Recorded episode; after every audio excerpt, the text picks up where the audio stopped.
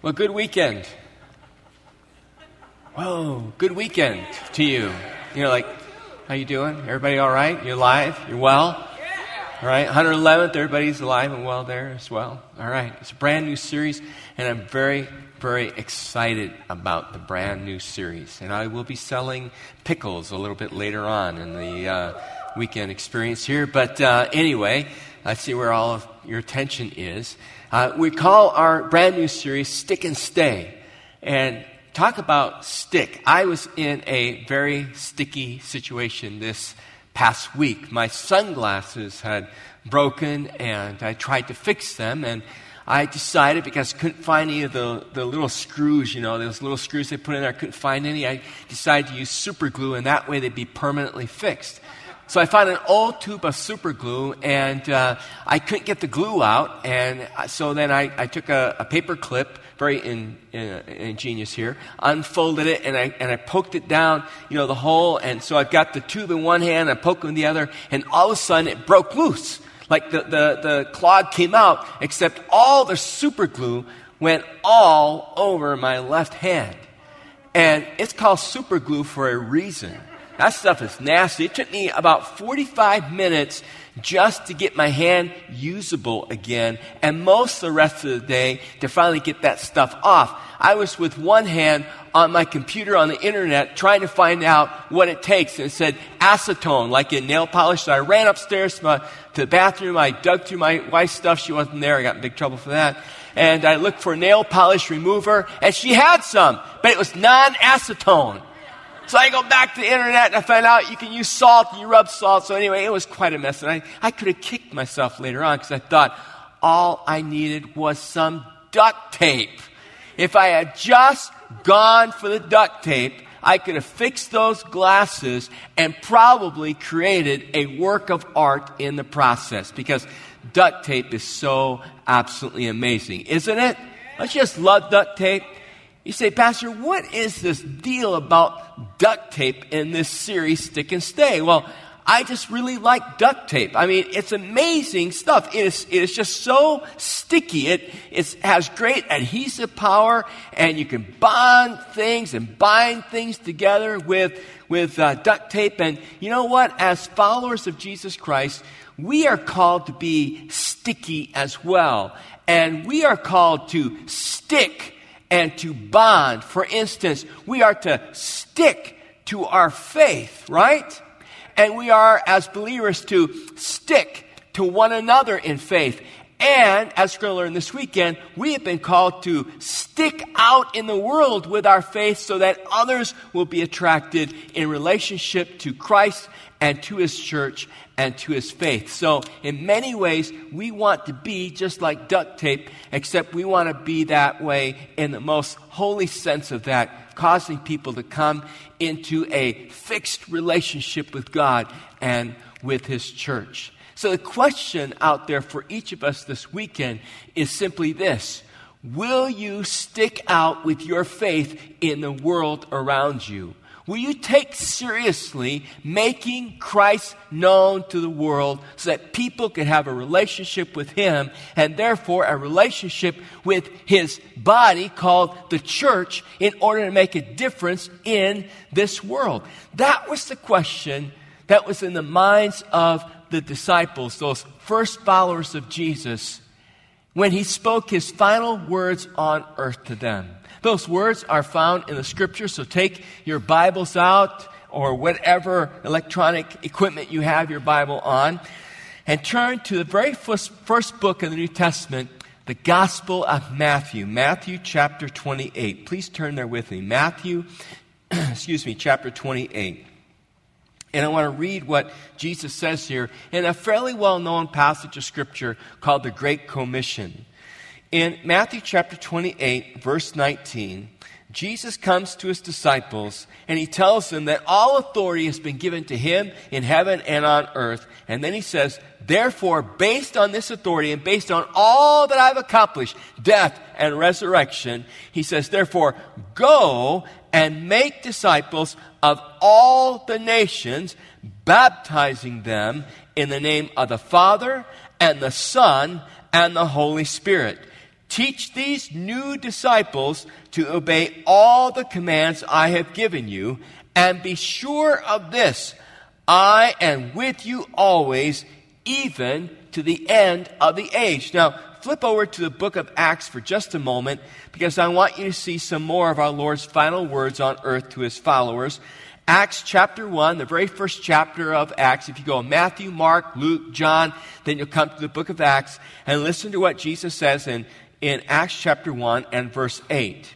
He says to his disciples, But you will receive power when the Holy Spirit comes upon you, and you will be my witnesses, telling people about me everywhere in Jerusalem, throughout Judea, in Samaria, and to the ends of the earth. Now, we're going to be looking at both passages, so you might just want to kind of keep them handy. Jesus says to us that he wants us to make a difference in the world. And his early followers must have been asking themselves, will I act on what Jesus has said? Will I go stick out in this pagan world with my faith? And all the benefits that that might bring, as well as the consequences. And the same question rings true for you and for me. Will we individually and will we as the Compass Church, will we live our faith out loud in the culture that surrounds us? Now, some people say that the passages I just read for you doesn't really apply to us, that those words were only for those first disciples who followed Jesus. But I disagree for two reasons. First of all, I disagree because Jesus said to them, And I will be with you until the end of time or the end of the age. Now, the disciples have lived and died and gone to be with the Lord.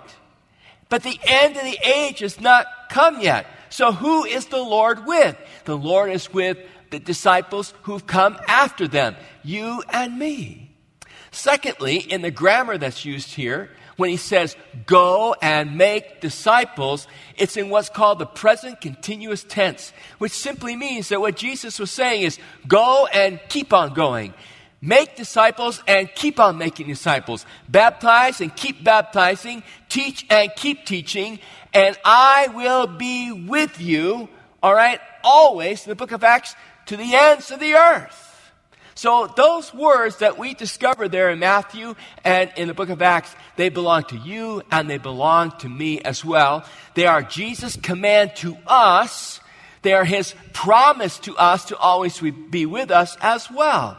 See, but I can't, I just can't imagine being used like that by God. I, I, just feel so insignificant. I feel so ordinary. I mean, those were the disciples. I mean, you know, that's Peter and, and that's John. I mean, look at me. I'm just, you know, I, I'm a nobody. That is so good. I'm glad you're a nobody in your own mind because those first disciples, those first followers of Jesus, they were nobodies too. They were as ordinary as you can get. Most of them were poor fishermen one of the guys worked for the IRS of his day. Another one of them had a severe case of doubting, and another guy was just bad to the bone. They were a ragtag group of men who Jesus called to follow him. And you know, if you read the Bible carefully, you'll notice that God specializes and enjoys calling the most ordinary men and women because he then can use them in the most extraordinary ways. It's when our pride and our self-importance gets in the way that God can no longer use us. So he likes, he likes inviting us to great things when we become aware of how weak we are and how, how scared we are that we can't accomplish it. He, he enjoys that because he knows that we're going to have to depend on him we're going to have the thrill of being used by Him, and He'll receive the glory because people will look at us and say, There's no way you can do that. There must be something supernatural about you. And that is who? That is the Holy Spirit working in us and through us. So here's the question. Are you ready to get in the game? Will you stand out with your faith? Will the Compass Church, as a community of believers, will we stand up and stand out and be attractive with the faith that God has given us and the work that He's doing in and through our lives. You say, well, what's involved in that? I mean, what does that really mean? Well, our Lord tells us right away in the passage of Scripture. Notice what He says. He says the first thing we're to do is to go. Is to go. Everybody say just that very simple word with me go. Ready? One, two, three. Go. Even 111th. Here we go. One more time. Ready? Go. I love what Henry Blackaby wrote in his study, Experiencing God. If you've never done that study, you got to do it. Henry Blackaby is called Experiencing God in that study, he said something that has stayed with me ever since I read it years and years ago. He simply said, You cannot go with God and stay where you are. And that is so true. Our God is a God of movement and a God of momentum. You cannot stay where you are and go with God. Because God is on the go to change the world. And because we are God's chosen followers, because we are His messengers and messages, we must go with Him. Well, where do we go? Well, Jesus says where we're supposed to go in this passage of Scripture. He said to all the nations. And in the book of Acts, he actually broke it down. He said to, to his disciples, You'll start in Jerusalem, hometown. Then you're going to go a little bit further out, and that's Judea. And then a little further out, Samaria. And then he says, even to the ends of the earth. So, if we think about it this way, what the Lord is calling us to do, and you'll hear me say this many times here, He's calling us to be effective for Him here, He's calling us to be effective for Him near, and He's calling for us to be effective far away. So, we talk about taking our mission here, near, and far locally, regionally, and globally, we are to be constantly on the go, making a difference. So, well, how do we do that? Well, in Acts chapter 1 8, Jesus says that we are to be his witness. We are to be a witness of him to the world. And I'm going to talk a lot more about that next weekend. You don't want to miss that, that message. But for right now, let's just answer the question what does a witness do? Well, a witness just simply tells somebody else what they have heard, what they have seen, or what they have experienced. There's nothing complicated about that. And all God wants you and me to do is to tell people that we come in contact with in a gentle, loving way what we've seen, what we've heard, and most importantly, what we've experienced in our relationship with Jesus Christ. That's all He wants us to do. Now, people can argue with you about theology all they want. But there's one thing a person cannot argue with, and that is what you've truly experienced. They have to at least acknowledge you've had that experience. And we are to witness that. And I said next weekend we'll talk more about that. And I think you'll be very surprised at what I'm going to share with you next weekend. I think it's going to be insightful into terms of what it means to be a witness. So make sure you're here and bring your friends with you as well. So, what are we then to do as witnesses? Well, Jesus says something very interesting in the passage of Scripture. He says we are to make disciples. Our goal in witnessing is to make disciples. Well, how do you make a disciple? I mean, I saw the little gingerbread men hanging up here at our Hobson campus, and I, and I thought, you know, they've been cut out, right? And uh, done nicely, by the way, and decorated very nicely. And you know, as I look at those figures that represent people in all sorts of backgrounds from all over, you know, that we're to have contact with, I'm reminded that to make a disciple is not to simply go and create cookie cutter Christians, carbon copies of the rest of us. To make a disciple involves more than just filling someone's mind with a bunch of biblical information. That's not what it means to make a disciple. To make a disciple goes beyond giving somebody information about God, it also involves a relationship with Christ. I want to help somebody learn how to think like Christ and how to conduct their life like Christ does, which is something we are always doing. I am always in the process of growing as a believer. Until I see Jesus someday, I won't be complete. Neither are you. And so, as disciples, we are always working with each other, helping each other think more like Jesus, and so important, learning to behave like Christ as well. Now, part of the process of making disciples, Jesus says, is then to baptize them. Look what he says in the passage again with me. Therefore, go and make disciples of the nations, baptizing them in the name of the Father, Son, and Holy Spirit. Now, last weekend, Renee mentioned this, all right? Last weekend, we saw about a hundred or so people baptized at both campuses. It was thrilling, it was exciting, it was, it was a beautiful outward expression of something that happened to them internally, spiritually speaking. And I want us to kind of get a little deeper sense of what baptism means here because what we experience in a baptismal service is only an outward kind of temporary expression of something that has happened in the person's life. In order for us to do that, we got to look at the Greek here for a few minutes because this word baptize uh, in the Greek comes from two other words that refer to baptism. And this is when I feel like uh, Gus Portokalos in uh, what's that uh, uh, movie called uh, My My Big Fat Greek Wedding. Is that right? Right? And I love that guy. You know, he talks about Portokalos, right? And the Greek is what it means. Okay, so here we go, all right? There are two words in the Greek from which we get baptized. Uh, the first word that we get is the word bapto. All right, so you can write that down. It's bapto. The second word from which we get baptism is baptizo. All right? B A P T I Z O is how you can transliterate it. Bapto, baptizo. What does it mean? Well, we get insight into what it means from a poet and a physician named Nicander, who in 200 BC gave us a recipe for making pickles, hence the pickles that you see here on the stage. This is a cucumber, right? And Nicander says you take the vegetable, the cucumber, and you bapto it in boiling hot water. And then you pull it back out again. And what you now have is a boiled cucumber. He says, then what you do is you take it.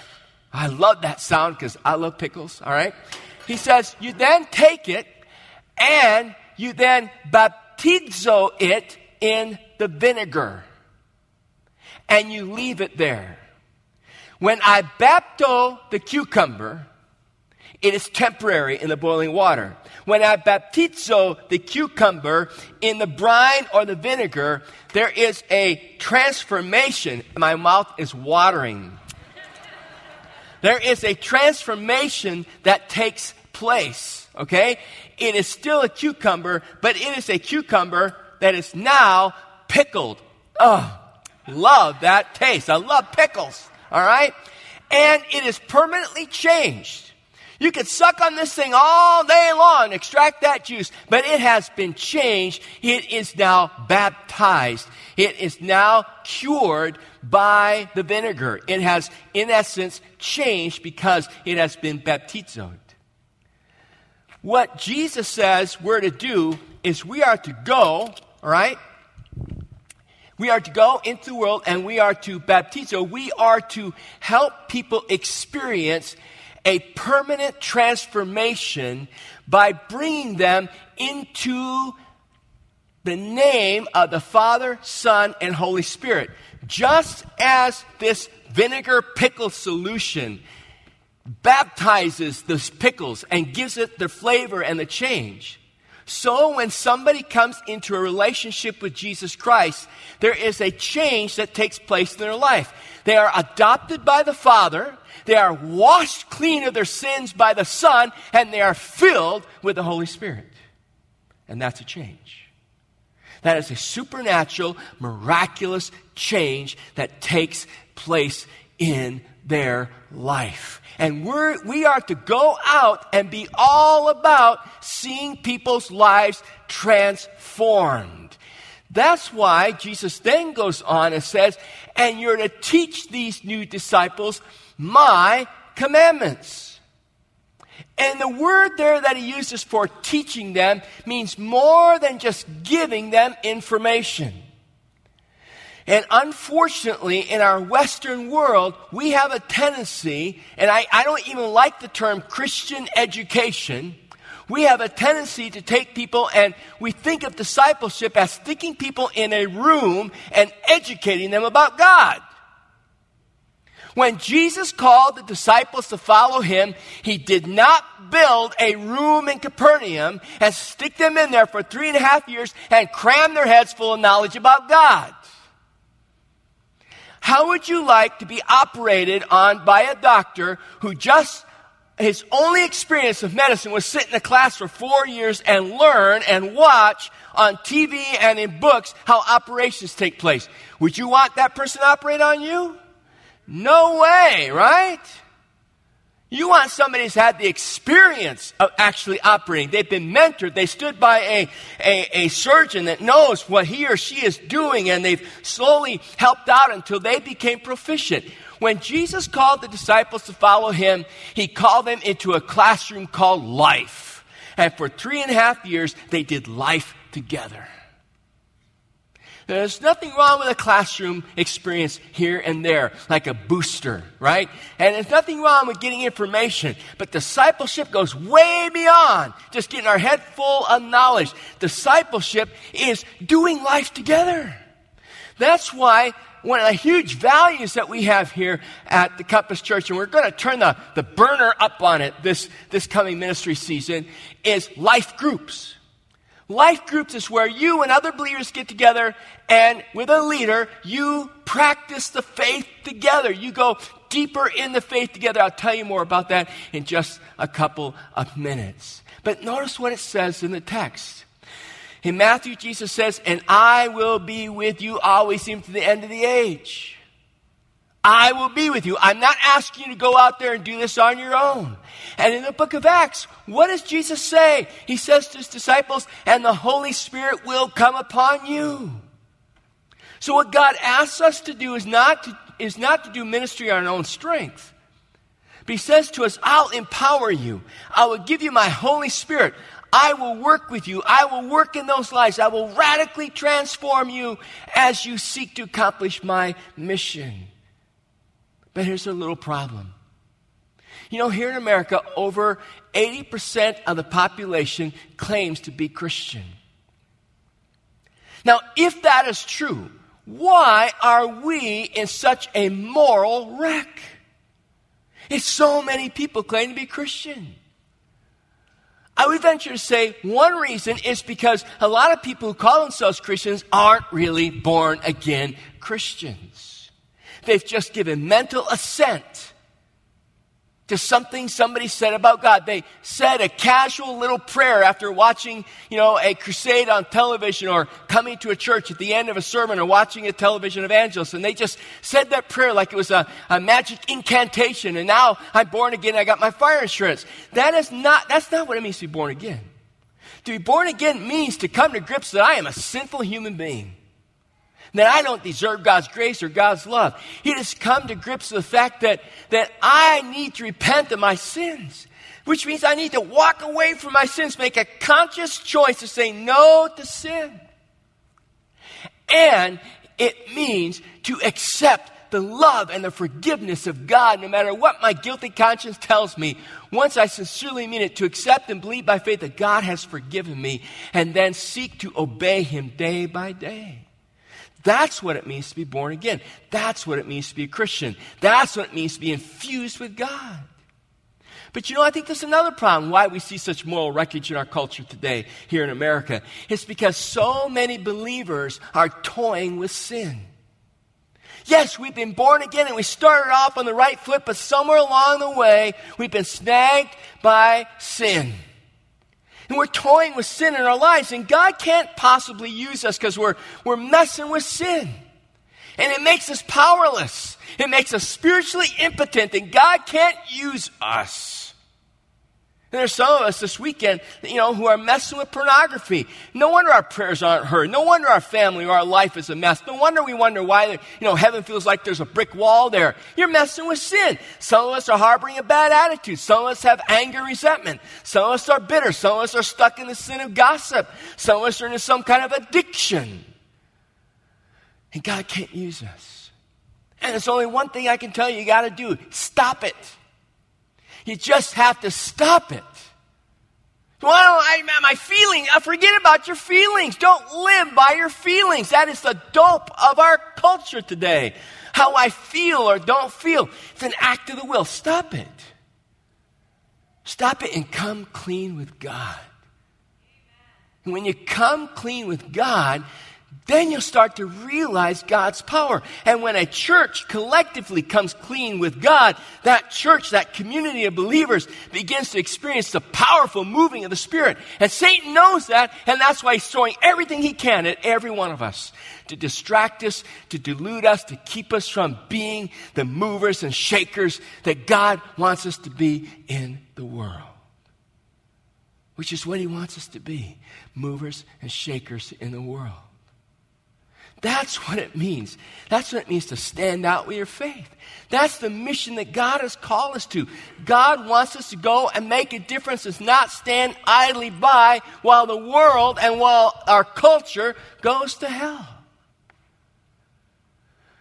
In a video version of the NPR uh, radio program, The American Life, years ago, a photojournalist by the name of Marcus um, Halevi was interviewed. And in the process of the interview, Marcus Halevi shared that oftentimes photojournalists, in order to capture their story, will stand in the sidelines while people undergo misfortune or disasters because they've got to get their story. And then he tells of an incident that happened in his life on the East Coast when he was sent to take pictures of a storm. And I'll let him finish his story with you on this interview. Watch.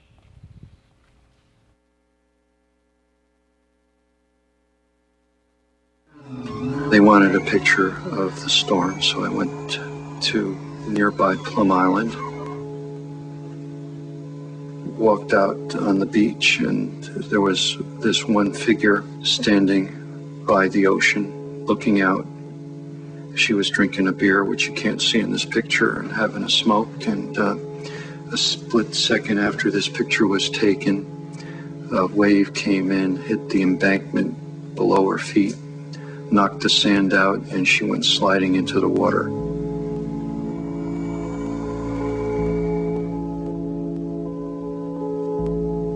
I was probably at least 50 feet away from her, shooting with a telephoto lens. She was in the water, either in shock or just drunk or whatever. And I thought about, okay, am I going to try to make a rescue? Uh, I've already got the shot I need. I turned around uh, within 100 feet of me. There was a lifeguard. So uh, I continued to photograph the, uh, the sequence. Was someone who was with the lifeguard who got there first. He rushed to her, was ready to reach out and grab her hand and pull her to safety. But at the last second, something stopped him. Halevi goes on in that interview and says that there were probably enough seconds while he was observing this woman, even before these folks that tried to rescue her showed up, that he could have actually dropped his camera and probably saved her life. But he says, I made a conscious choice that I had to get the story. And she died. He then goes on and says, You know, ever since then, I won't take these assignments anymore. I only take the fun and easy ones because I can't deal with the burden.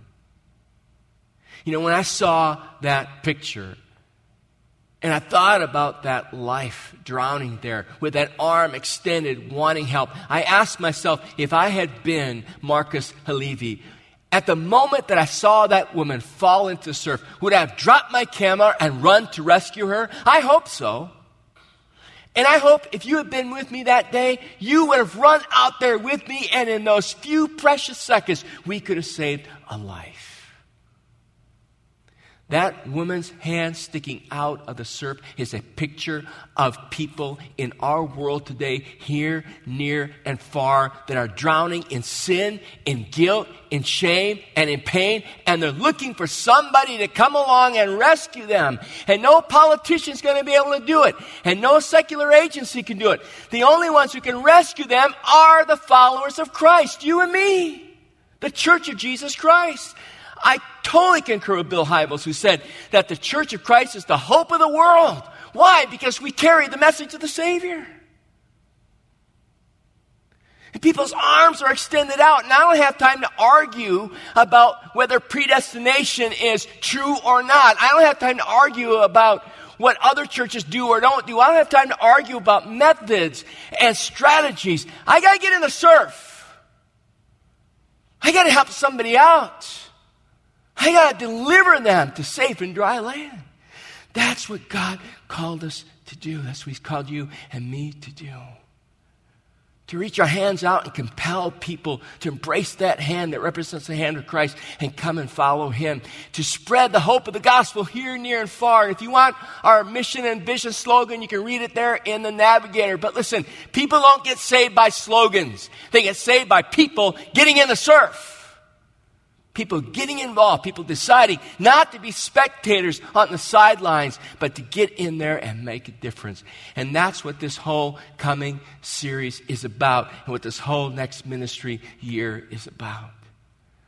And help you and me understand it better, we've broken it up into four values that I hope we will bleed as the Compass Church. The first value is very simple. We want to connect people. As a church, we want to connect people in relationship to Jesus Christ and each other. The second value is very simple. We want people to grow in their understanding and the application of God's Word in their lives. The third value is we want people to serve. We want them to serve others by extending the love of Christ to those people who are near us and far away from us in the most tangible ways. That's getting in the surf and getting our hands wet and dirty, taking risks with the oncoming tsunami to save somebody's life. Connect, grow, serve, and we want to reach. And we'll talk a lot about that next weekend. We want to reach people here, near, and far with the hope of the gospel and bring as many in as we can. And I'm asking you the question are you in or are you out? Are you willing? Are you willing to get in the surf and make a difference? I want to tell you about one huge opportunity that's coming up that's in the grow area. You know, I, I, said earlier that, you know, discipleship is, is, a, is a classroom experience that takes place in the classroom of life, not in a sterile kind of classroom. And the best way to make that happen are through our, is, uh, is through our life groups. And so we're going to be launching in just a couple of weeks sermon based life groups. I'm going to be asking all of our life groups, won't make you, but I'm going to ask you to please consider becoming a sermon based life group. And all of our new life groups be sermon based. Why? Because I want you to start taking what you hear on the weekends and I want you to take it to a whole deeper level in terms of application in your group and practice and understanding. We've got some great sermon series that are coming up that will help you do that. For instance, the next sermon series in October is, is all about hoarding. You know how popular that is on television, right, these days? Hoarding. You know, it, we live in a materialistic culture. And I'm going to be talking about the onslaught of materialism against your life, your family's life, and how to combat that, how to deal with that with your family, with your kids, in your own life. Now, what a great opportunity to be in a sermon based life group and talk about that and take it deeper and hold each other accountable. And then in November, I'm going to do a series, never done it before, in the book of Esther. You know, Esther is a t- strategic book to understand in these days because Esther and the Jewish people faced extinction there in Persia. You know, there's a there's an onslaught against Christianity in our world and even in America today, trying to shut us down. How should we deal with it? How should your kids and your grandkids deal with it? We're going to talk about that. December, we're going to talk about what it means to be surprised by God. It's going to be a great series. the different ways he surprises us. And then in January, February, March, we dip into the book of Revelation. Now, folks, you're going to want to be in a life group through all those sermon series to take what you hear and dig deeper, but not just dig deeper, but say, how do we live this out in our lives? How do we live this out in our small church called our life group? If you'd be interested in help us lead one of those, then right after service here at the Hobson campus, you go out the doors and hang a right in our information center. You'll see one of our symbols there. It says growth. And Pastor Rich will tell you how to do it at 111th.